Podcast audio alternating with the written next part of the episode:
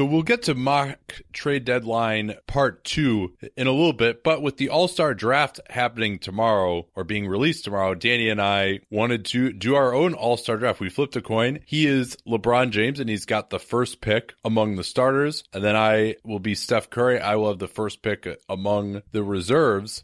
And we're going to make the assumption here that all of these players are going to actually try. So the idea of like, oh, who would be better in an all star game saying we're forgetting about that. We're, we're pretending that these teams actually are going to play each other, that they actually like have time to prepare. And it's not just like, oh, let's pick all the Warriors because they know each other and they'll win because it's on like a one day's notice or something. We're trying to actually make like real NBA teams out of these players. So, however, I will note that I will make some interpersonal based decisions in my own. As LeBron James, I feel that's what he will and do.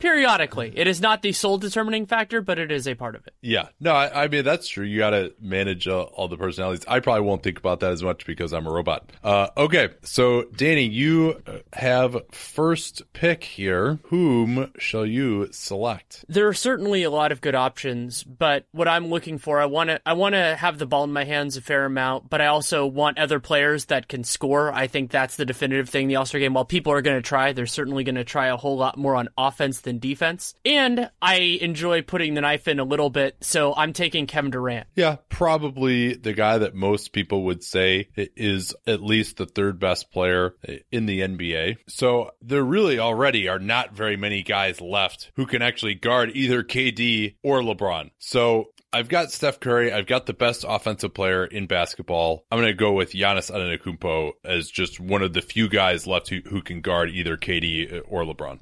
That that's certainly a fair choice. I kind of assumed you were going to go with one or the other, but that also leaves me with the the other guy that I was most interested in of this group, and that is Anthony Davis. I think AD can do a lot of different things out there. He can be a he can be a four, he can be a five. Gives us a long front court. I think he'll catch a lot of my lobs, and he'll be a, a part of the team without taking too many touches. Though of course we'll give him as many as he wants. Also, it keeps him away from Stephen Curry, which we think is good in terms of them creating a super team with him in three years.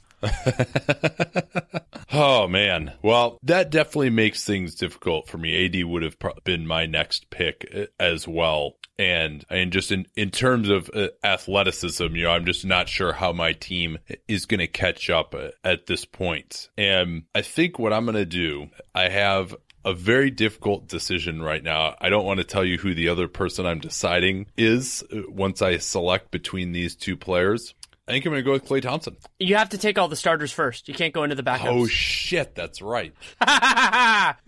oh man, so who the hell is even a starter? I, I totally even eliminated that. Let me open your oh, list up again here. Yeah, I, I created a doc for this. Oh man, you know what? Yeah, I guess I still would have taken Giannis anyway. He's a starter, so I had totally forgotten about that. Um, oh, I totally blew my strategy. Steph Curry would have been more prepared than than I was. I, think I'm already I've already lost here with you getting first pick. Uh, so who's left here among the starters? I've got DeMarcus Cousins, DeMar DeRozan, Joel Embiid, James Harden, Kyrie Irving. I think I've just got to go with Harden as just so much better of a player than any of those other guys. Damn it.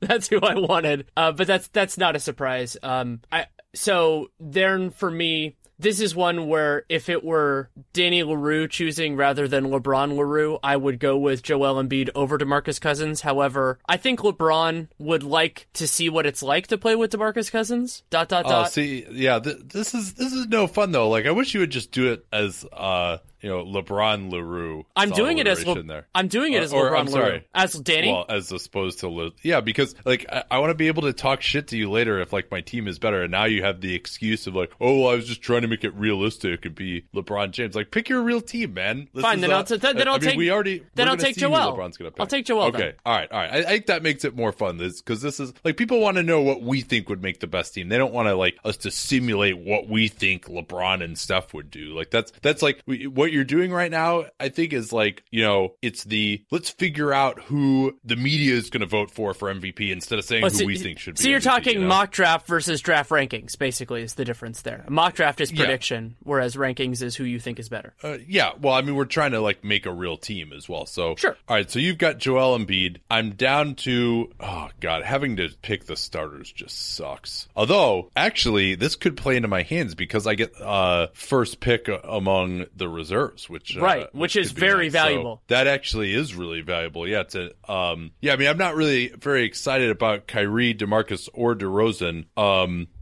oh God, I mean, like I don't think any of those three guys would actually even necessarily be in the rotation for my team. Um, and I've already got Harden. I think I'll go with. I think I'll go with DeMarcus. That's a fair choice. And, I, and, you could just go ahead and give me DeRozan right now too.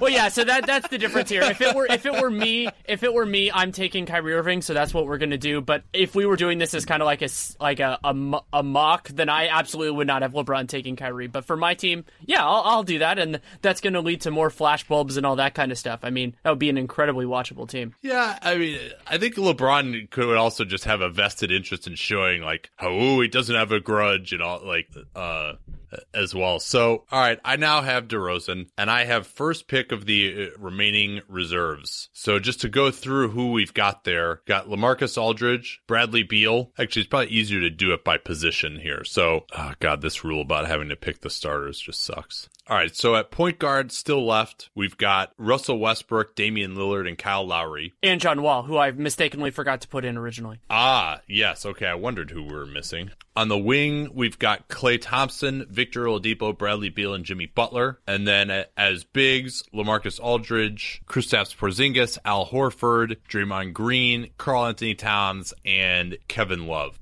So of those, there are two players that I am very torn with now, and I already gave away that Thompson would have been my pick. So I, I will go uh, with Klay Thompson uh, as uh, my first pick. I think he just is a very scalable player. He's not he can defend, switch, which is going to be very important, obviously, for this team, and uh, you know, doesn't need the ball to be effective and can space the floor for all all the other guys. So I think uh, one of the issues I'm concerned with is just too much usage uh, on these teams. Thompson scales really well in that and is very effective without the ball in his hands and one of the better defensive players left court. So I'll go with him. Klay's a good pick, especially when you think about just all the other usage that you have on your roster. My, to me, the best player, uh, and especially the guy who's having the best season of everybody on this list, which is who I'm going to go with, is Jimmy Butler. Butler is a wing, which as we can, we'll talk, we'll notice very, very soon there are not many of those left. And if we were t- doing this with a different criteria of just who's going to give the biggest shit in an All Star game, Jimmy Butler would also be high on that list. But I didn't consider that because you didn't want us to consider it. So, but I think Jimmy Butler's a, a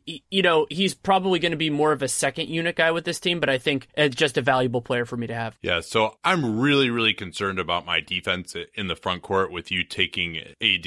So I'm going to go with Draymond Green. Uh, again, I, have got good warrior chemistry. I mean, that's that matters still to some degree, though, uh, and also kind of gets the band back together of the fun warriors before they got uh, KD. So, uh, and I just you know I'm going to try and play Green at center. Some, uh, I mean, he as of right now he probably would be my starting center, and so I just I, I need to be able to defend. I need to be able to get some switching. Like we're not going to be able to play conventional defense, uh, and I, I just I'm really concerned about having defensive liabilities on my team. And Green's another unselfish player. He can pass. I'm a little worried about his lack of shooting offensively, but uh, again, there's just there's no one else left on the board. Like if I didn't get him, like I just wouldn't have like the quality of defense that I needed in the front court for this team. My biggest concern, especially with the length that I have on the interior already. What I'm thinking about is really just getting other players on my team who can who can shoot and maybe do a little bit with the ball in their hands for when a lot of my main guys are out. And for me, the best player out there fitting that bill is Damian Lillard. Lillard can have the ball if he wants to, but he can also defend ones and play off. So he's not perfect on Steph, obviously. But when you're looking at basically him versus Lowry, who can do that to a degree, Westbrook and Wall, Lillard is the best fit there. And I worry that if you took him, I was going to end up with a roster that was kind of out of whack interesting. And also interesting that uh, one russell westbrook has now it has now been 12 picks uh, without uh, russell westbrook having been selected. So Still got four point guards left Lowry, Wall, Lillard, and Westbrook. Well, I just took Lillard. Oh, sorry. Thank you. Yes. Uh, and then on the wing, still Victor Oladipo and Bradley Beal. And then at bigs, uh, we've got Horford, Porzingis, LaMarcus Aldridge, Karl Towns, and Love. I think I am torn between two bigs here. And I think I'm actually going to go with Karl-Anthony Towns. Damn it. And my, my reasons for that are twofold. One, he can space the floor. Uh, now I know like defensively, I'm definitely concerned. Uh, uh he and Cousins, uh, and Cousins is going to be complaining because he's going to be riding the bench for this squad. Cousins, I, I think I had him if like he was in like my bottom three of all the people that I wanted to draft. Um, and then DeRozan was in my bottom one of all the people I wanted to draft. uh, so a little vexing that I was forced to take both of those guys within my first five picks. But nonetheless, uh, Karl Towns, my thinking is he can space the floor, number one, great pick and roll big, number two. And then he's the, the one guy I think that just nobody can stop in the post if you really get it to him. Like I've yet to see someone who's really been able to give him problems uh, in the post. So uh, I'm going to go with Karl-Anthony Towns. That's disappointing because I think he would have made my team a lot more f- fun just to have another guy with the abilities that he does. But I'm a little bit worried about you taking Al Horford going forward, and he's the guy who just there isn't another one who does what he does. So like LaMarcus is great. I just don't think LaMarcus LaMarcus is having a, a, very good season, but I don't think he's as good in this format as Horford, who can be a, a he can fit into a lot of different roles. Also, the chemistry with Kyrie Irving. I'm assuming those guys will play a lot together on my team, so you can have them. You get that little bit of continuity, but I think Horford fits with all these guys. Really, whatever you want to do. He's not going to be in my closing five, but guess what? I don't think anybody I take from here on out is going to be anyway. All right, so I probably need another ball handler at this point. I've really only got Curry and Harden. Uh, uh, Draymond Green can do that as well, but I'd like to get another point guard in there. And between Westbrook, Wall, and Lowry, I actually think that Lowry works the best here. He's going to play hard. He's probably the best defensive player of those guys because Wall doesn't really try anymore and Westbrook doesn't try. So, uh, and then Lowry by far the best shooter of those guys. Westbrook and Wall, both guys that you don't really have to guard when they don't have the ball in their hands. And they're both also like, it was interesting from, I think it was Zach Lowe's column that Wall spends more time walking or not moving than any other player in the NBA. Um, and Lowry certainly can never be accused of that. So I'm going to go with Lowry just because I think he will defend. He can space the floor, which those other guys can't. And I, have got plenty of guys who can create already between Steph and Giannis and Harden. So I, I'm not as worried about that. I'm just looking more for complements who are just going to fit at, at, this point. Yeah, I get that. I mean, the the difference between Lillard and Lowry, like that being pretty small, is why I thought about drafting Lillard later because I, I thought about taking Towns there and then just just to have him. But I thought the difference for for my team specifically with having LeBron and having Kyrie and all those and Jimmy Butler, all those guys, I thought that that was there. So that leaves me with an with an interesting decision. You can kind of go in a, in a couple of big directions here, and the strongest remaining preference for me is because there are some guys that are similar, like kind of similar ga- skill sets, but so that means that when they duplicate, if you take one, then I'll just take the other. So on that logic, the guy who I think is is a little bit more different is Porzingis. I, he you can play him ah! at different spots, and I just think he's a nice fit. I mean, I can play him with a lot of my other bigs. He's been better at the four this year, and so he does something a little bit different than LaMarcus, who's again having a nice year, but just isn't as good for this format. Yeah, you know, I mean, I was hoping because I was thinking like, oh, maybe Towns is just going to get roasted defensively, and so Porzingis just play him at center, and he could provide a game-changing element, potentially protecting the rim. Uh, but with him out, I think because I only have one decent defensive big right now between Towns and Cousins are not good, and then I've got Green as my only other big who can play any defense at all. I got to go with Aldridge just because I might have to play him as my backup center because Towns and Cousins aren't cutting it. So, uh, yeah, LaMarcus Aldridge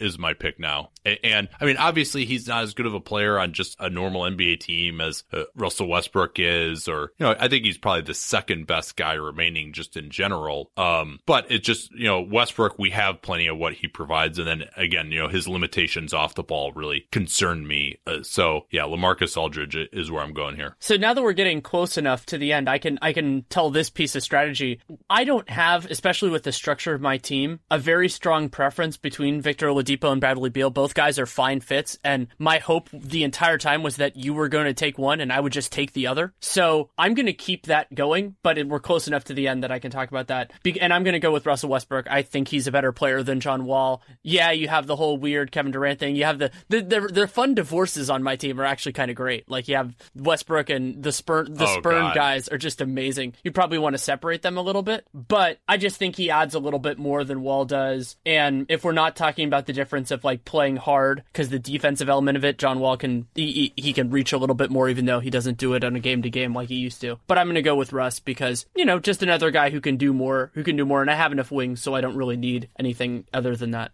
Yeah, I'm really torn now between Oladipo uh, and Beal. I do want to get one more shooter. I think Oladipo is better defensively. Beal probably scales a little bit more uh, with his shooting. He's more comfortable working off the ball than Oladipo is. I think I probably will just go with Brad Beal. I think the shooting because you know Oladipo's pick and roll ability is probably better than Beal, and he's a little bit better defender. The, the additional pick and roll ability doesn't really do much for me. I just want a guy, and I, Beal is a much more established shooter. I think he's gonna have more gravity than Oladipo, so I'll go with him. Very tough choice, though. I think Oladipo obviously is having a better season. Yeah, it's a tough call, and that's why I didn't want to have to make it. So I'm just taking Oladipo now and taking the the satisfaction of that. So that leaves you with a fun choice: Kevin Love versus John Wall. Yeah, I think I'll go with John Wall, uh, just because he can add an element pushing the ball in transition. He can maybe defend a little bit better in short minutes. And, you know, maybe if one of our pick and roll guys goes down or gets in foul trouble or something, it could use a little bit more ball handling. He gives a, a little bit of a different look than Kyle Lowry, um, because Lowry is not really that much of a pick and roll guy at this point. He's working more uh, off the ball or just pulling up from three these days instead of getting into the lane and really finding people. So that's my thinking there. And uh, enjoy Kevin Love as the last pick. Did we always think it was going to be Kevin Love as the last pick? Yeah, probably. I mean, if if it in among the reserves, yeah. I mean, because especially because a lot of the there are guys who can do a little bit more. Like Porzingis can protect the rims so much more. That that that's a, that's a value there. I mean, if if some of the starters have been eligible, it might have been a little bit different. Do we do we want to run through our teams? Oh, absolutely. Here, yeah. Let's. uh I mean, we. Well, I guess we'll say who our like enforced starters are, and then we can just talk about what like our real rotation would be. Yeah, dude. Like Cousins and DeRozan are getting like the Andrew Bogut, Derrick Favors. Like you're coming out after like two minutes. and and there's no and, and Well, nobody no, so let, let's do this. Let- they have to start the second Here- half, right? Here's how we start this. what is your close? Okay. What is your closing five? Assuming it's a close game. Okay. All right. Steph Curry is going to be in there. Giannis is going to be in there for sure. Oh man, I think I would go uh, like the Warriors three, Giannis. So Green, Thompson, Curry, Giannis. And then I think it, it would vary based on the matchups. Like I might go with James Harden. I think probably would have to go with James Harden just to get more offense uh, on the floor. Uh, his isolation ability this year in switches has been fantastic. If I wanted to get a little more, I mean, the, the problem is just like a lot of it's going to be matchups with your team too. I mean, you just between like LeBron and KD, I mean, that's just so hard to deal with. I think like you're you're definitely going to have like more talent in your closing five than I am. I'm just hoping that like the fit is going to trump yours. So probably, yeah, I think that would be it. It would be Curry, Harden, Thompson, Giannis, and Draymond. I mean, that's just a, a small ass team though. I mean, like we're we're gonna get like dominated physically. Um, and like I just I wish I had like AD. AD is the guy who is like the swing here for me of just like the real two way center size guy that my team just doesn't have. I so obviously LeBron, Durant, and Davis are in my my five. I'm anticipating Embiid wouldn't be just because I don't think we need what he brings defensively. I think AD, you know, it's kind of a hat on a hat with him. Yeah, I've got Harden, I've got Curry. Like Embiid is not going to be able, and I've got Thompson. Like Embiid's just not going to be able to match up on the Right. perimeter with that level of shooting. So instead, Jimmy Butler is going to be out there for me. I think that that's just so many kind of wing sized guys out there. Then the last spot could go in a million different directions. Tentatively, Kyrie, just because his ability to create one on one when things break down is there. But you could go. I mean, I could go even with Oladipo if I wanted somebody who's a little bit bigger. I mean, you could go. I could go a million directions with that last spot. Yeah, I mean that's interesting of what your last spot would be. I mean, you you have a massive drop off after your After my top four, kind of. top four. Yeah, I mean in terms of like versatility. I mean, you might even like Al Horford might Could even be. be. your guy. Yeah. Although yeah, like he and AD together, I don't know about that. I guess yeah, I guess you because you really got to play LeBron at the four. So yeah, you don't like it's tough to say. Like you need someone who can defend a little bit more um in the backcourt. That's why I was so keen on Thompson because he's just the like as the fifth guy on these teams. He's just like the combination of like not taking anything off the table for the other players and probably being the best defensive guy of outside of like the top eight it was irresistible. I think he's like crazy as it is to say. I think just in this particular setting with all this talent, like he's you know uh, that's why I picked him when I did. I think he's probably like the seventh or eighth most valuable guy in this exercise when you've got so much talent on the floor. I think he might even be sixth. I mean, Steph, Yeah. Steph, LeBron, KD, Giannis, AD. I think you have those guys at the top. But then I tried to pick him over Harden, didn't I? Yeah. He was my, he was going to be like he was going to be my third pick. I had Steph Curry, Giannis, and then I was going to get Thompson. And you could and you Uh, could make an argument in certain circumstances with it over AD just because there are so many other bigs. Like you can get eighty percent of what Davis does, more than eighty percent of Klay Thompson. But I still think AD's just his his individual brilliance is. I mean, just to have him out there. All right. Well, we'll of course. Uh, I think when these come out, we'll post it on Twitter, and we'll just do it. At, let's do it as a poll. I don't think we've ever done a Twitter poll before of like whose team would win. Um, yeah. So DeMarcus and and DeRozan are getting the Keith Bogans. I mean, what, are some of your bench lineups going to look like then? I mean, uh, I mean, who, who are your guys who are going to play and who's going to not play? I guess that's where to start with. It's like who's going to kind of be out of the rotation for you. So I actually think I'd probably have I'd consider playing my my main guys largely together unless Kyrie just complains too much about not getting the ball. And then I would run two point guards on the second unit. So Russ and Lillard are probably what it would be. And then Butler is going to be closing, so he'll kind of be bouncing between. Porzingis is definitely going to play. Horford's definitely going to play. So I might actually not run many wings because I don't really have that many on my second unit. Victor Oladipo would Yeah. be more a gap filler in that sort of a sense. But yeah, I think I think it would mostly be Lillard, Wet Russ, Butler when he's not with the starters, Horford and Porzingis. Yeah, so Cousins and DeRozan would be out of my rotation. They just don't try hard enough on defense. I think Wall would also probably be uh, just more of a break glass and type of emergency type of point guard. So that would leave me. I mean, I might even just start Towns or, or Aldridge, especially if you're, or not start, but like, you know, have them start the second half once I actually have some autonomy here. Um, I probably would actually start Aldridge in the second half and then, you know, use Towns more as like a bench center, uh, someone who could match up. Or actually, no, I think I would go with Towns in the starting lineup to make Embiid guard him if you were going to start Embiid. Um, but yeah, I mean, it's tough for me to start Klay at the three, Draymond at the five. You know, that might be asking them to play up for an entire game is a little bit much. So I might have to start with some more traditional bigs. But I think my rotation would basically be Steph, Giannis, Harden, Thompson, Green, Towns, Lowry, and Aldridge. And then Aldridge would probably play the least out of those guys. I would get some significant time with Green at center uh, as well. And that's probably how we would close it. It'd be fun. Well, so who would be the guys who would be out of your rotation? Love and Oladipo just don't really have much of a place. They're, I mean, they, if you ran a different structure, they could do it. And then, as a practical matter, I think Russ probably just wouldn't be out there very much because he doesn't provide much that is needed on this team. But there are certain circumstances where just his jolt of athleticism could be valuable. Yeah, I mean, I think you're you've definitely got some harder to manage personalities. Oh my I God. Over, over the course over the course of a season, I mean, both the interpersonal dynamics and also just people who just would not fucking be cool with sitting. I mean, Russell Westbrook being a bench guy, like he would just like run through the wall of the arena. Like, Like he, he and Kevin, he and Kevin Love could hang out. They could talk about their college days together on the bench. yeah, and Kyrie too. He would never accept like Being a fifth option? The greatest thing ever. Yeah, I mean, whereas for me, like you know, really the only guy that I would be concerned about, uh, or two that I would be concerned about, are uh, former college teammates DeMarcus Cousins and John Wall. Wait, were they teammates? Yeah, they were. Yeah, in 2010. Yeah. yeah. Well, and DeRozan, if you're not going to play him at all, Well, but DeRozan, he's been like a bench guy on Team USA before. that's true. he, he was actually able to handle that okay. Um, and, and DeMarcus like had some times where he was a, a little bit of a bench guy, but w- Wall would definitely be pissed. I think, especially like being behind someone like Lowry, who he probably. Wait, you mean you, your team has the best to. backcourt in the NBA and also Steph Curry and Klay Thompson? I hadn't thought about that.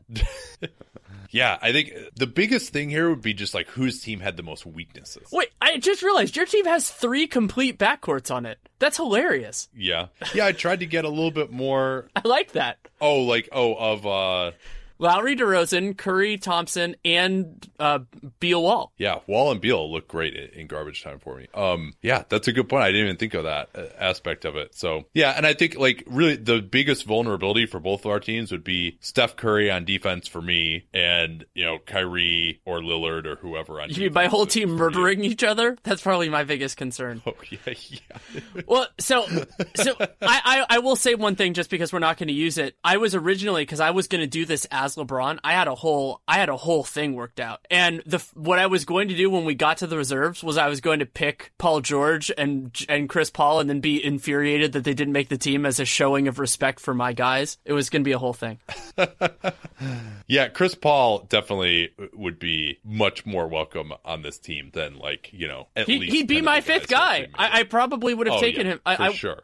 You wouldn't have taken him over Klay though, would you? No, I wouldn't have. Uh, because I just because I already have Steph. But yeah, you would absolutely take him over Kyrie in a second. Oh yeah, because he's just so much better defensively. Well, yeah, and he and he can scale. Like I mean, just the the ability to. And Paul George would have been. He would have probably been a top ten pick in this too. I, he, I would have picked him over Jimmy Butler probably even. That would have been close, but yeah, I mean he he, fits better. He's just another guy who can scale. Like Butler's just not shooting well enough from three point range this year, and he he really likes to have the ball. I mean, if you just look at like Team USA 2016, like Butler hardly played, and George was like you know should have been starting. That's true. Um, all right, this was fun actually. I'm really looking forward to doing this again next year now. Uh, but yeah, we'll we'll post this on Twitter, or you can uh, if you already have it in your mind, if you want to tweet at us whose team you think w- would be better. Uh, Don't hurt Nate's feelings too badly.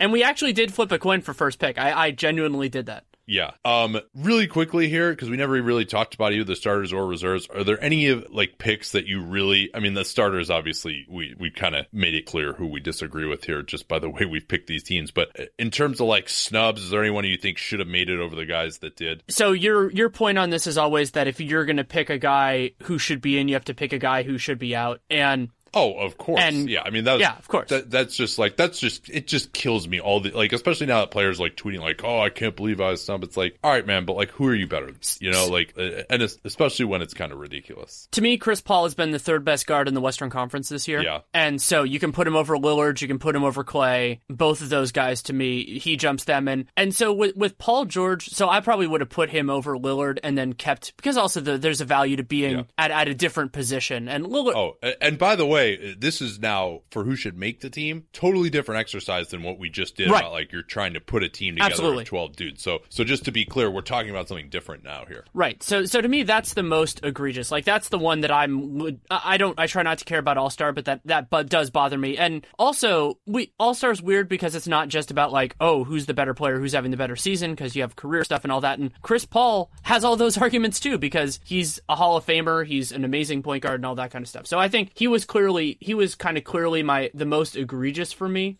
And then in the Eastern Conference, I thought Kemba deserved it. I thought that you know he's having yeah. he's having a really nice year. I would have put him in over either Beal or Wall. And I would say for me, so I think Beal's having the better season, but it, it is not just a who is having the better season thing. So I would have had probably Kemba and Wall, but between those two guys, I don't I don't really care too much. Yeah, I think I would have gone Kemba also. Um, Wall is really like quietly having quite a down season, right? Statistically, uh, Kevin Pelton thought that maybe Andre Drummond should have made it. I just don't think Drummond is that good. Um, well, so, so, so, The, the hard thing with Drummond is like theoretically his argument is, is, defense, but I mean they're 12th in defense this year. They haven't been from what I from yeah. last time I checked, they haven't been markedly better when he's been on the floor. So I, I just don't I don't really see it with with Drummond in yeah. that way. For personally, if he was more dominant, yeah. if he was what we thought he would be defensively, then yeah, by all means. But that isn't who he is. Yeah, no, I would say I would have Drummond well below Beal, Wall, and Walker. Um, and Ben Simmons has probably dropped off too much. oh yeah, he's out. Standpoint. What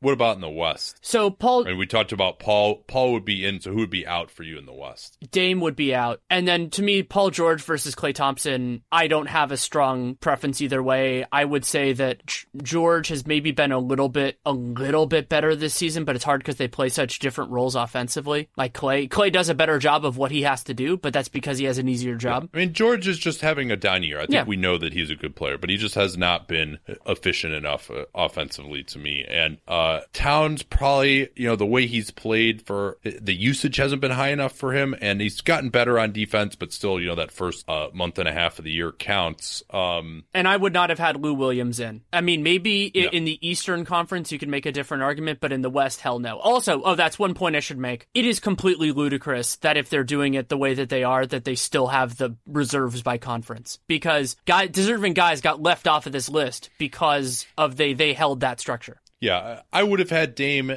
and Thompson still in. I would have had George out. Paul would have been in for me. Towns would have been out. Oh, so you would have been guard heavy. Okay, that's fine. yeah, although maybe uh, I'm trying to think if that even would have been possible. Yeah, but Jimmy Butler would have counted as a front court guy. Oh, but you have Russell Westbrook Yeah. in still, of course. Yeah, I do. Yeah, yeah, and Draymond, Draymond is close to me actually. Like he has not been as good this year. Um, Yeah, just as as a did. thought experiment, how I did this was I had the no brainers where it was like there's no reasonable argument against having them on the team. Yeah. So for me, that was Westbrook and Butler in the West for two different reasons, and then in the in the East it was Oladipo and Horford. Just they've they're bed they've had better seasons than the guys above them. And then for me, Yeah. the next tier in the West was Chris Paul and LaMarcus Aldridge. So that's why Chris Paul making not making it was so egregious. And then for me, everybody else in the West was on the borderline. And then in the East, the next tier was Love, Kemba, Porzingis, and Lowry for me. And then after that, I didn't really care a whole lot. Yeah, no, I, I mean the the last few in the West were brutally hard. The one guy who's really being talked about in consideration that I would not have there is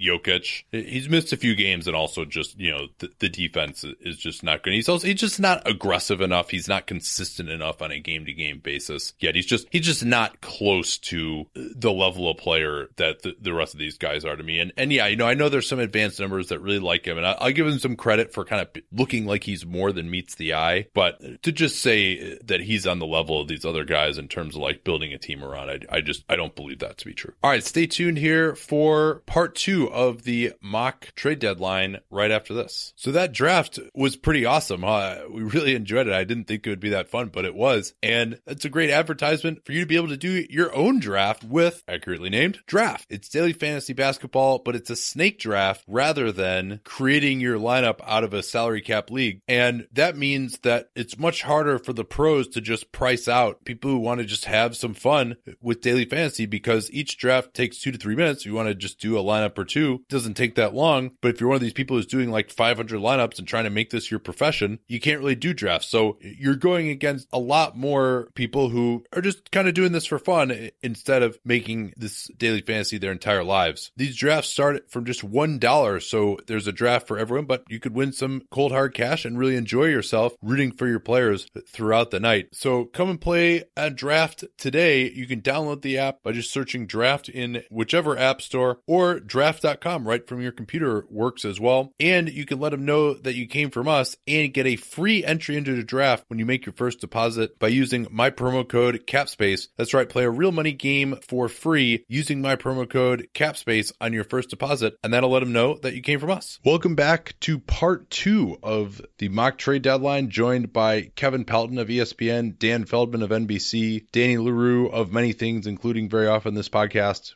And before we get rolling, let's catch you up uh, on what happened in part one. We started off just by going through all 30 of our teams and saying what they're trying to accomplish. I've got roughly the East sellers, the teams at the lower part of the Eastern Conference. Dan has the East buyers, teams at the top of the Eastern Conference, maybe looking to acquire players. Danny has the West buyers, and KP has the West sellers. The negotiations kicked off with Cleveland trying to move the Brooklyn pick. They didn't find something that they really liked that moved the needle there, especially with LeBron James not willing to commit to re sign in Cleveland. They ended up finding a taker for Kevin Love, however. Cleveland moved Kevin Love and Derrick Rose to Detroit for Avery Bradley, Tobias Harris, and Detroit's 2019 second round pick. That helped Detroit fix some of their tax problems going forward. They didn't have to worry about re signing Avery Bradley. And meanwhile, Cleveland picked up some defense and a little more switchability with Tobias Harris, and that Detroit second rounder will surely help them maybe get out of some luxury tax bills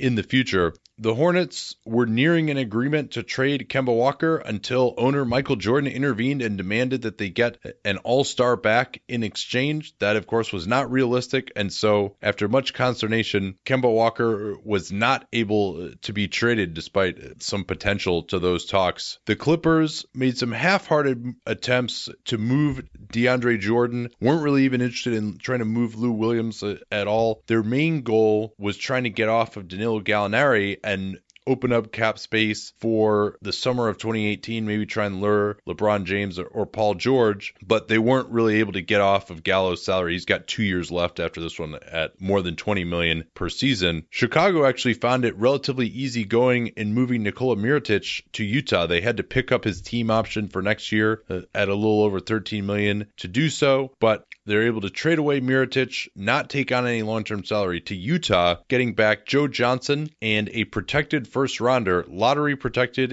in 2018. Probably will not go this year with the Jazz, unlikely to make the playoffs. Then protected 1 through 10 in 2019, 1 through 5 in 2020, 1 through 4 in 2021. And if it does not convey by that point, it turns into 2021 and 2022 second round picks. So now uh, let's get into what I think is perhaps the more interesting part of this, even though some of the big names are, are off the table now, just to see what's out there in terms of moving some money around, who wants to get some young prospects, what's going to happen with all the salary cap space, who's willing to take on uh, some bad money, who's trying to improve as well. I think you'll really enjoy part two. Here we go. And also worth noting here that as we are recording part one, news of the Sacramento Kings and Cleveland Cavaliers discussions involving George Hill were reported. We make the assumption going forward here that that trade is going to happen. And, and as reported, there's supposed to maybe be some other considerations that they're working on. But as reported, George Hill going from Sacramento to Cleveland, Iman Shumpert and Channing Frye going back to Sacramento. So that is now part of Cleveland's roster for our purposes as we go forward here. Uh, as the Denver Nuggets, I would like to talk to the Brooklyn Nets. Nets here. So we have a couple of different things that we're interested in with you, and so we need to gauge what you're feeling like it. And so I'll just run them down basically. One is Spencer Dinwiddie. Spencer Dinwiddie, we think would be a nice fit as our third guard, so we are absolutely not going to pay like a starting price for him to get him back, but we think he'd be a good fit. We don't know how you're feeling about adding 2018-19 salary. And then,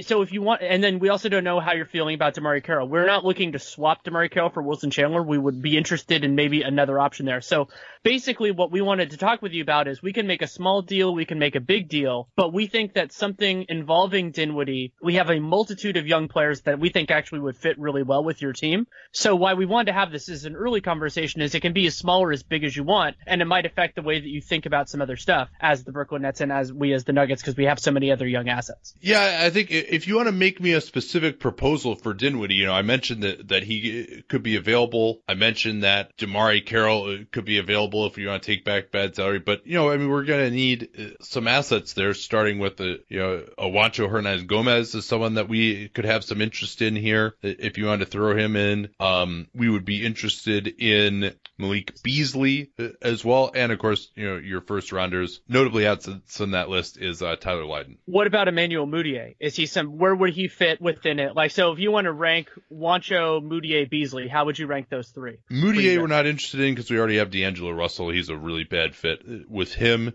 so I, I can't say that he moves the needle. He probably actually makes enough to that. You know, he's not even really that great of an asset at, at this point. So, uh, I mean, what are you really trying to do here? You're trying to move salary and pick up Dinwiddie at the same time. If we can, but if we if all we can do is get Dinwiddie, if that's all we can agree to, we can make that trade as well. That's why it can be scalable. So we would, yeah, in an ideal trade for us, we would love to, and we could even include some of the guys that you, unless you were in love with the players you acquired from the 76ers, we would love to do like a first round pick and maybe one of these young players if you're willing to take on. We think Kenneth Faried would be a great fit for you guys, just as oh, another yeah. center, just a perfect, you know, hardworking part of your culture can be a centerpiece there. So something like that where we unload, where we unload money, then the first round pick becomes available. If we are not unloading future salary, then we are not willing to do it. And of course, if you want a Mason Plumlee return, we can facilitate that instead.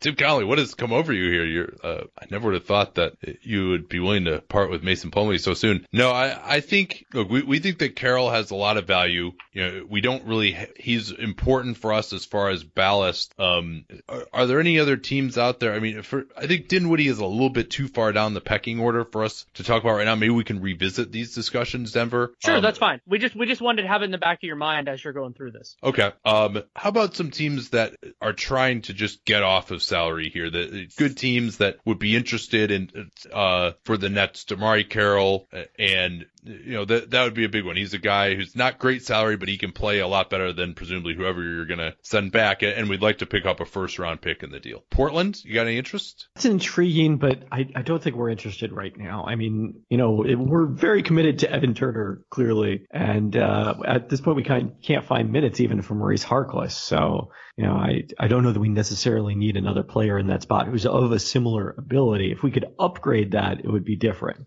Oh, really? You don't think Carroll is way better for you than Turner would be? Again, we think differently of Evan Turner than maybe the other observers might think of Evan Turner. That's why we signed him to the contract we did. All right, so really nobody uh, interested in doing that type of a deal uh, right now. Man, this is not a ton of Pistons here. Yes, Pistons yes. here. Uh, we would be interested in something along the lines of Jon Leuer and Stanley Johnson for DeMarre Carroll and one other small asset uh, to bring back. We think we think Stanley Johnson is just a little bit too much of a, a sweetener for that deal. So if you send us back something small, uh, we could be in range. Yeah, well, basically, I mean, Leuer, I'm looking at him as totally dead salary. He's got two years left at, at 10 million per. Carroll only has one year after this at, at about 14 million. Uh, so you're asking me to take on another 10 million of Leuer's salary plus, you know, Carroll can still play and, and Leuer can't for next year. I'm not sure that Stanley Johnson is quite enough coming back from you guys. I mean, Johnson is, you know, he's got a career PER of like eight. You know, I mean, I know he's got some potential and he's a young guy. Uh, we'd like to get him into our culture, but I think if anything, you guys would have to give up a, a little bit more there. Yeah, so okay, worth a shot. You know, while the Blazers have the Nets on the line, I know this is a departure, but are you guys interested in Noah Vonleh? Uh, yeah, real interested in the cash and asset that you can send with Noah Vonleh for us to take him. I mean, we were hoping to do this using just cash, given that you know Vonleh can be a useful player. He's played, he started for us in the playoffs last year, and you know we identified you as a team with cap space that has a bit of a hole at power forward and could maybe you know use him behind Rondae Hollis Jefferson. Yeah, we see him more as a center in our system. And also he's a restricted free agent as well, whom we would have to re-sign. Not a guy who we expect there to be interest for, but still, you know, at the very least we can get the qualifying offer. I mean, for us, our plan is we want to get worse next year, and then we want assets that are going to help us uh, going forward. I'm not sure that Vonleh does that. I mean, it's always nice to make a little cash, but we might be able to do a little bit better there. I think there are plenty of teams out there that are trying to get off of money where we could pick up a real asset instead of cash. So we're not we're not at the point yet, uh, and this goes for all my teams, where we're just willing to accept cash to take a guy on. We still want some kind of assets for some of these guys. New Orleans here, we're conceptually interested in something involving Omer Asik and DeMarre Carroll, but the problem is we don't think that we're we're not saving much money in that deal, and so we don't think the difference between them is is worth a first round pick. So, do you think there's something there, maybe involving like Jarrett Allen or just one of your other intriguing young players that could kind of fill that gap? Because again, we're not we're not saving much, but it would make us better. Uh, what if you throw in Ajinça as well, Asik and Ajinça for Carroll and a first round pick? You so you you you mean we're giving up the first round pick now?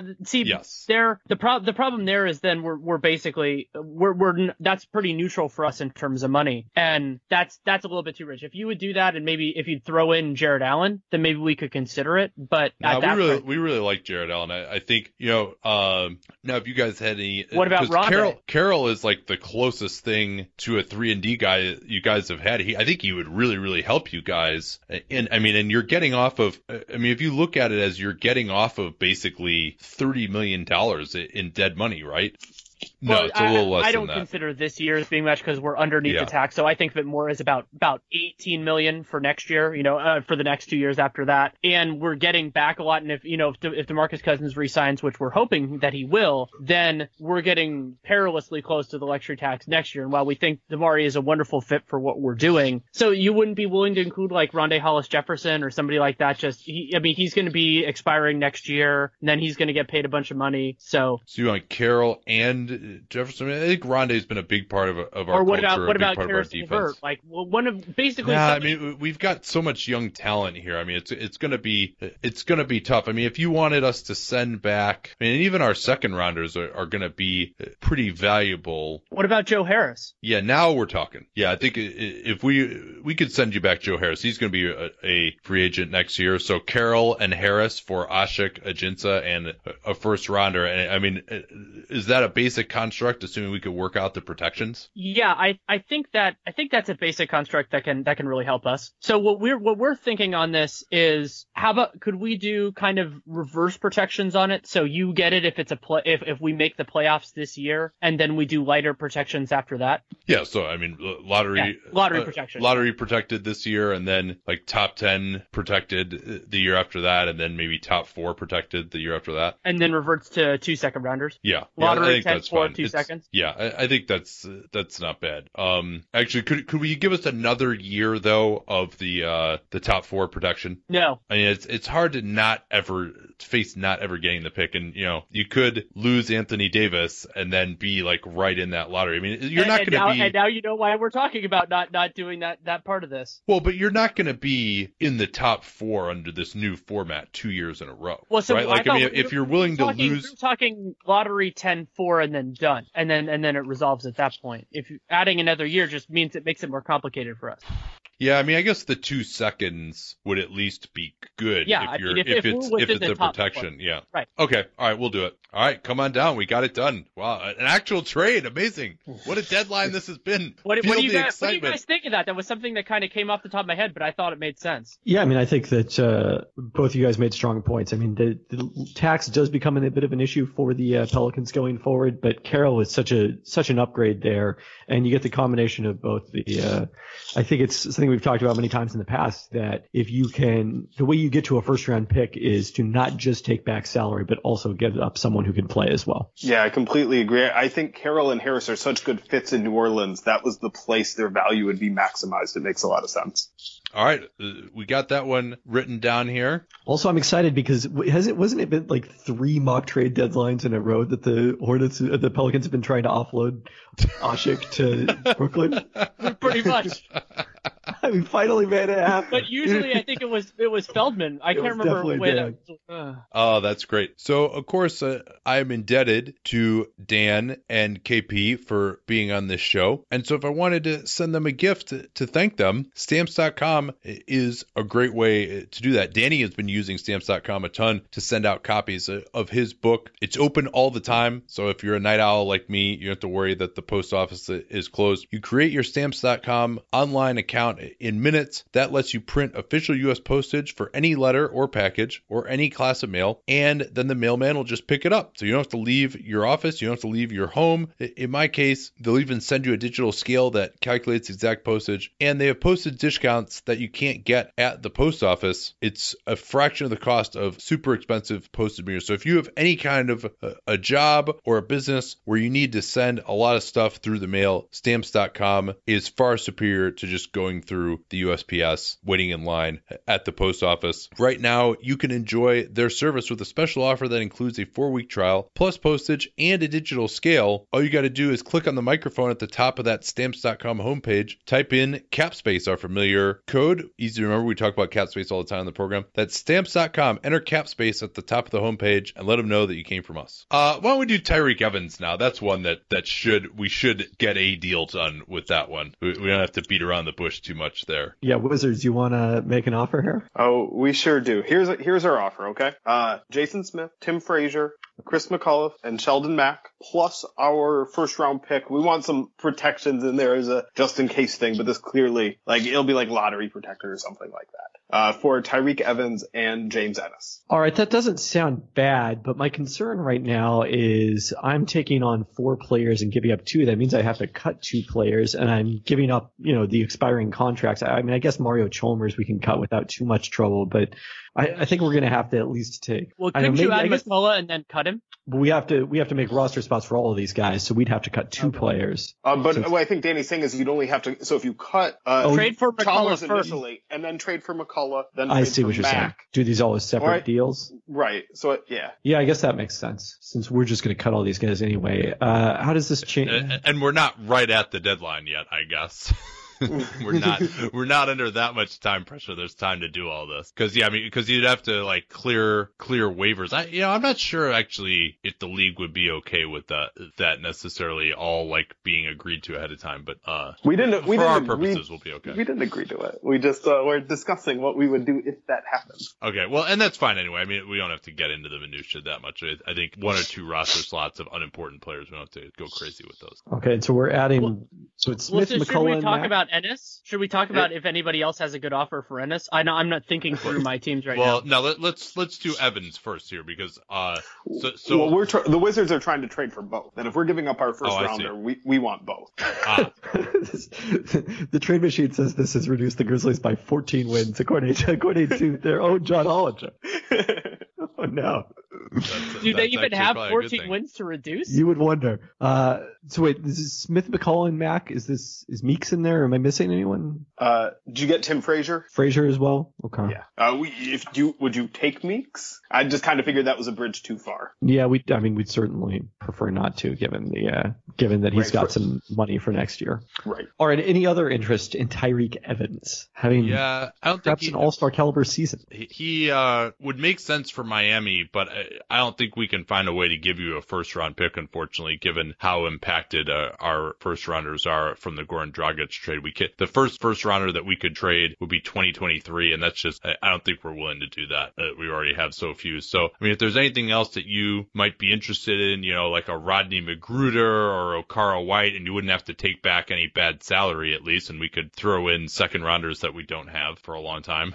Yeah, I don't think so right now. Uh, Washington, would you be able to cover throw in 1.5 million to cover the difference in cash the remainder of the year? Do we definitely have that available? This could this could fall apart quickly with these two cheap ass teams.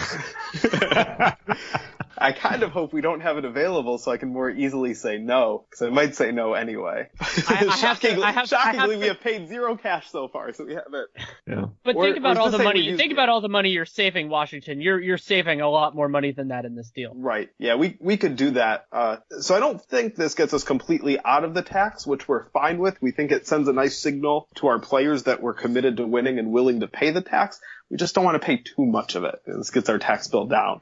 Uh, so so yeah, I we would do that. We would do that. Trading a quarter of your roster since the signal that Well, those aren't the players we're trying to signal to. I know. All right. Well, unless there's any other interest in Evans or I guess James Ennis. Yeah. But Spurs got any interest in uh, Tyreke Evans? I mean, it sounds like they're getting a, a serious return on, on this, and San Antonio. I mean, we don't really have much in the way of matching salary that's particularly great here. So, like, I think this becomes a much more complicated deal for Memphis. And our first round picks are golden. We never make any mistakes with those. So, I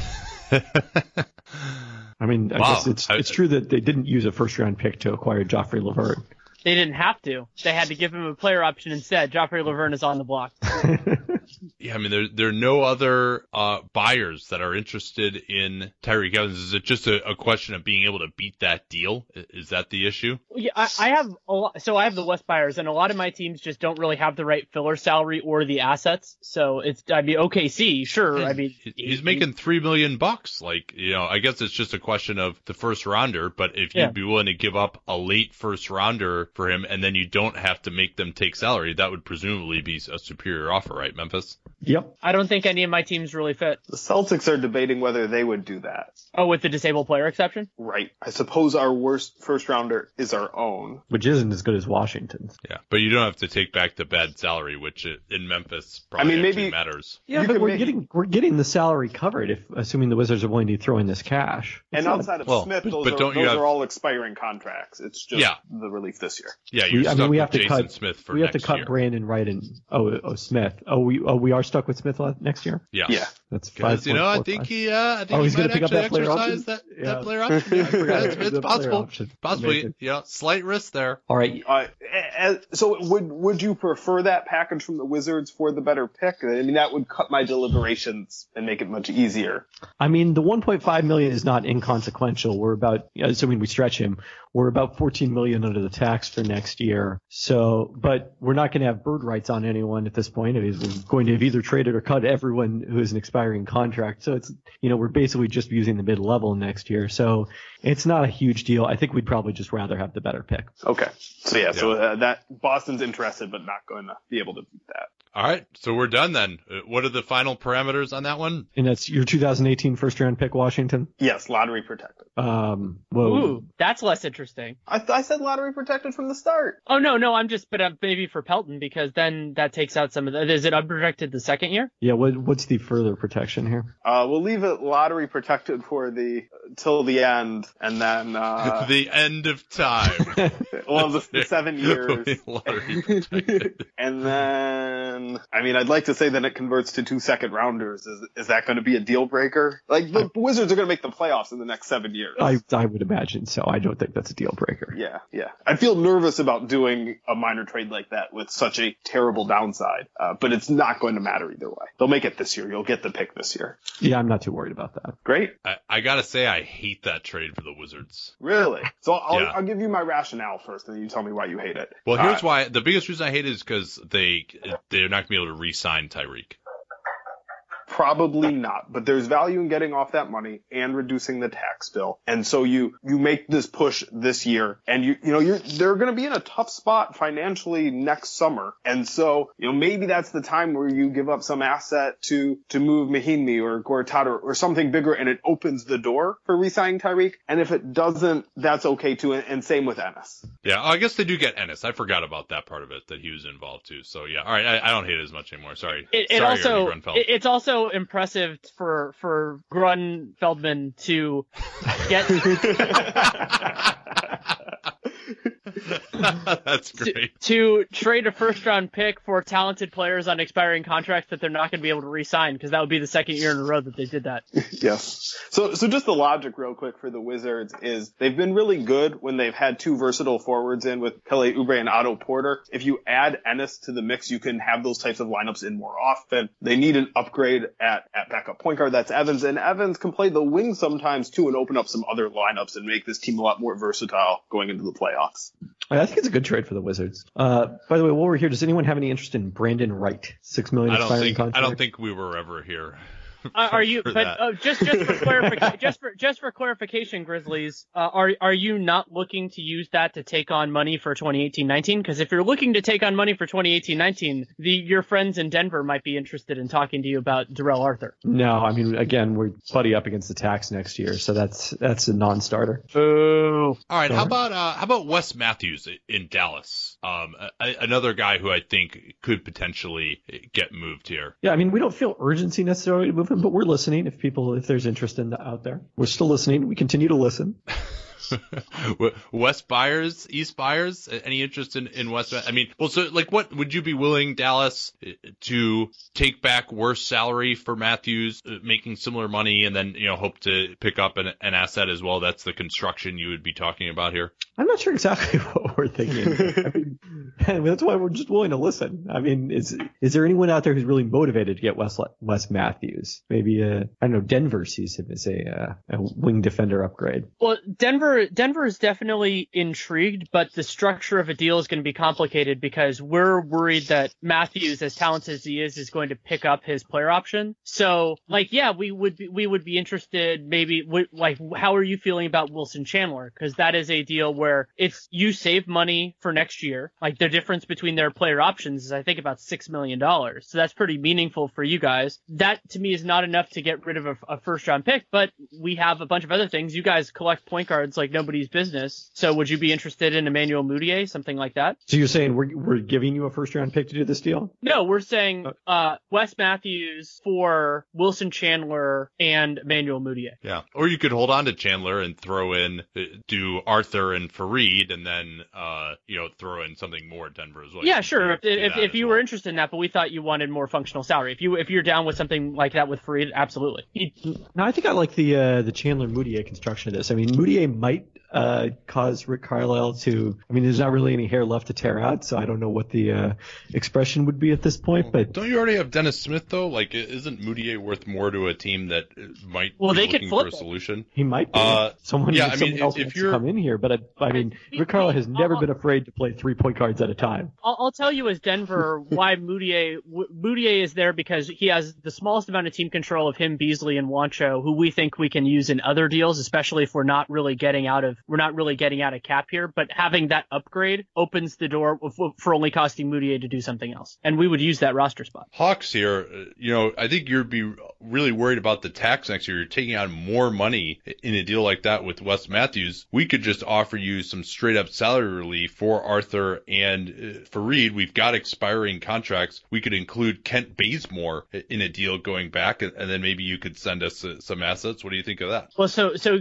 although Bazemore you... doesn't expire either, but we could also but we could also do uh, Chandler as well and throw in guys like Belinelli or Luke Babbitt, Malcolm Delaney, Ersan Ilyasova. Um, so we could you, you could get you off of a, a, fair amount of money that way. You get Bazemore back as well, and then you know we could pick up uh, some of those uh, those disused guys on your bench or first rounders. Which you know, I mean, you've got so many young guys anyway. What good is another first rounder for you? So what what concerns what concerns me about we think Wes Matthews is a better fit to defend threes than Kent Bazemore. Bazemore's you know he he's a capable defender, but we already have Gary Harris for some of that stuff, and Kent Bazemore has an extra year on his contract, whereas other our other stuff lines up, and so having Wes Matthews who expire who he, and who knows he might not even pick up his option. We don't know exactly where that's going, and we could figure something out. Maybe we could even get him to decline his option and then pay him pay him less money for a longer period of time if he if things work out. Uh, so I mean with Bazemore he doesn't bring it. I mean if you wanted to talk about having Taurean Prince in this conversation, then we could have something, but I don't think you want to move him. No, we don't. He he's a, a part of our future. Um, and would you have any more interest in the Orlando guys uh, than Wes Matthews if you were talking about that type of construction? You mean like Jonathan Simmons? Yeah, John Simmons certainly could be a part of it. Um, John Simmons definitely interests us um, because he's he's reasonable. He's under contract for for another two years, so he he could be. He's not perfect certainly, but uh, w- what would what would be your idea there? Because we would if we're going to give up a first round pick, we're going to be offloading some serious salary because that's really the only that that's that's our way of making that happen. But you know, there's a possibility of of doing one of our smaller assets for something there. What what did you have a thought? Well, I think we would be willing to do Evan Fournier and John Simmons. Take back you know whatever dead salary you want to send for that, and if you also throw in um Hernangomez and one other asset, I think we'd be willing to do that. What about a much smaller deal, which we we would like much better, which is like Darrell Arthur and Mudiay for Jonathan Simmons. You guys get another option at point guard who is cost controlled and team controlled for another year. It, Jonathan Simmons, you know, you're, you're going to have to look for an answer there. And Darrell Arthur, I think, could be a part of your rotation next year. I think he could be a useful power forward for you. Yeah, I mean, he's got this weird illness, but no, we would do that. Absolutely. Darrell Arthur for John Simmons and Mudiay. I think that's the type of move to give us another option at point guard. This isn't a great point guard draft. Don't know if we're going to be re-signing Elfrid Payton or not. Uh, and I think Mudiay, despite uh, some of the issues that he's had in his career, still you know has a little more potential at the high someone, end. someone Payton. I could see John Hammond buying on as well, just as a potential player. Yeah. All right, we'll do that. Okay. Let's let's let's rack it up. So John John Simmons uh, making about six million this year and next year, and then he has a, a non-guarantee that third year, uh, and then Darrell Arthur making a little under eight million these next uh, this year and next year, and then we get Mudiay uh, as well. Yeah, we'll do it. John Simmons is a little older. I don't think he really helps us. We really got to rebuild and just get some talent in the pipeline. Peanut Gallery. I like that trade for Denver a lot. I was gonna say I like guy. it for the I like it for the I like it for both, but I like it for the Magic more. I think uh, you know just a way to get a play with Mudiay's potential. It's a fairly low cost. Yeah, I mean, I think re- the argument might be that maybe we could have done better for Jonathan Simmons in a similar construction of taking on bad salary and trading him away as well. But uh, I think Moody, especially just because we have nothing at point guard and he's got some potential, uh, that, that, seems like it works. And I think Denver it helps them actually get someone who can play some defense on the wing and and also gives them insurance uh, if and when Will Barton were to leave. I think and- it helps the Nuggets, but my concern is that they'll still they might still have to make a bigger move to avoid the luxury luxury tax next year, yeah, and maybe it's not worth it to make this incremental move when you still need to do something yeah. bigger anyway. Well, I don't, I don't think they see Mudiay as being an answer there, and actually, uh, he might not necessarily be the next one, but I will mention that, especially with this trade happening, uh, Will Barton, we we don't have to move him. We we think that he's still an important part of the team, but if somebody's interested in him and makes an offer, like is interested, but we're a little bit concerned after what Tyreke Evans got that there isn't much interest. But maybe Boston, Boston, you want to talk? Uh, we have our heart set on uh, somebody else. That's uh, fine. You can you you can have your heart broken and come back to us. I don't know if this is a good time to jump to it, uh, but Celtics here we're interested in Rodney Rodney Hood. Okay, Jazz, listening. What, what are you? Uh, what are you offering? Just trying to get a feel for your motivations. Uh, how do you value Marcus Morris, who's under team control at a reasonable salary next I mean, year? We, we just added Nikola Mirotic. We see Morris as primarily a four, so I, I think he's not of great need to us at this point. Yeah, so we're you know we're thinking maybe then something along the lines of our our own first round pick for Hood, but would maybe need a touch more. In terms of maybe a future second round pick from us? Yeah, something along those lines. Or uh, you know we like Jonas Jerebko. We had him. Uh, he could potentially help us. Hmm. Yeah, I mean Jonas still has a role to play. We think for us, uh, you know, if we are trading Derrick Favors, and therefore, you know, he's going to be probably our primary backup at power forward now that we've traded Joe Johnson. So I, I don't know about including him. Have you traded Derrick Favors? We haven't Not yet. but- Okay. but it's something that's on the table at this point. So what what would that second rounder be? If it's our own first rounder uh, for Hood, what would that second rounder be we have coming back? So we'd rather do 2019. And, and we could put like a top 22 protection on this pick, you know, just a just in case thing. Uh, well, what does that become then in future years? Uh, let's let's leave it as top 20, 20 the rest of the years, uh, and then two second rounders. Yeah, I suppose. Suppose we can do that. Okay, I think we'll do that. Well, is there any any other interest in Rodney Hood? Um, so uh, the price is you're giving up a 2019 second and getting back Boston's 2018 first this year. Yeah, so Right. pretty much any first would beat that. At least at least any 2018 first. Uh, I mean, Rodney Hood, 25 years old, you know, uh, has had some very promising seasons. This not necessarily among them so far. Yeah, and and, and so, some very promising quarters and thirds of seasons. yes, particularly those. Uh, I, I would have to. Uh, someone else would have to jump in. I wonder if the Kings would be interested. I know Dave Yeager is quite a fan of Rodney Hood. It's funny. Me as at, if if it were me on the Spurs, I actually think that would be fascinating. But I don't think that's a move they would make. Well, they would certainly have pretty good intel on uh, on Rodney Hood, given the connection between those front offices.